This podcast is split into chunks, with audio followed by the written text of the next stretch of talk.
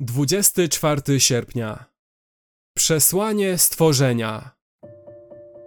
Mienili się mądrymi, a stali się głupi, i zamienili chwałę nieśmiertelnego Boga na obrazy przedstawiające śmiertelnego człowieka, a nawet ptaki, czworonożne zwierzęta i płazy.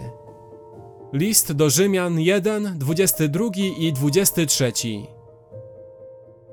Byłoby szaleństwem i wielką tragedią, jeśli mężczyzna kochałby swoją obrączkę bardziej niż swoją żonę.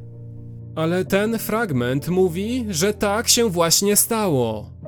Istoty ludzkie zakochały się w echu Bożej doskonałości w stworzeniu i straciły zdolność usłyszenia nieporównywalnego, pierwotnego krzyku miłości, mocy i chwały.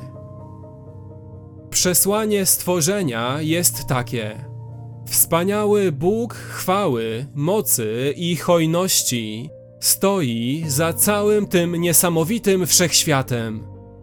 Należysz do Niego, ponieważ On Cię stworzył jest wobec ciebie cierpliwy, podtrzymując twoje nieposłuszne życie. Zawróć i złóż w nim swoją nadzieję. I zachwyć się nim, nie jedynie dziełem jego rąk.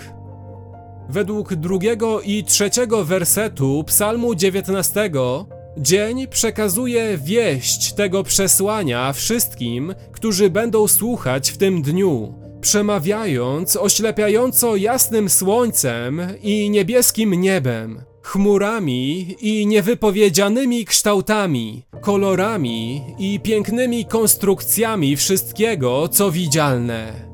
Noc podaje wiadomość z tym samym przesłaniem do wszystkich, którzy będą słuchać nocą, przemawiając wielkimi ciemnymi pustkami i księżycami lata niezliczonymi gwiazdami, dziwnymi dźwiękami, chłodnymi bryzami i zorzami polarnymi.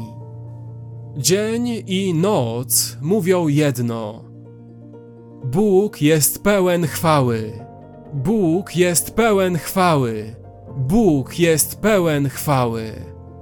Odwróć się od stworzenia jako Twojej najwyższej satysfakcji i zachwyć się Panem chwały.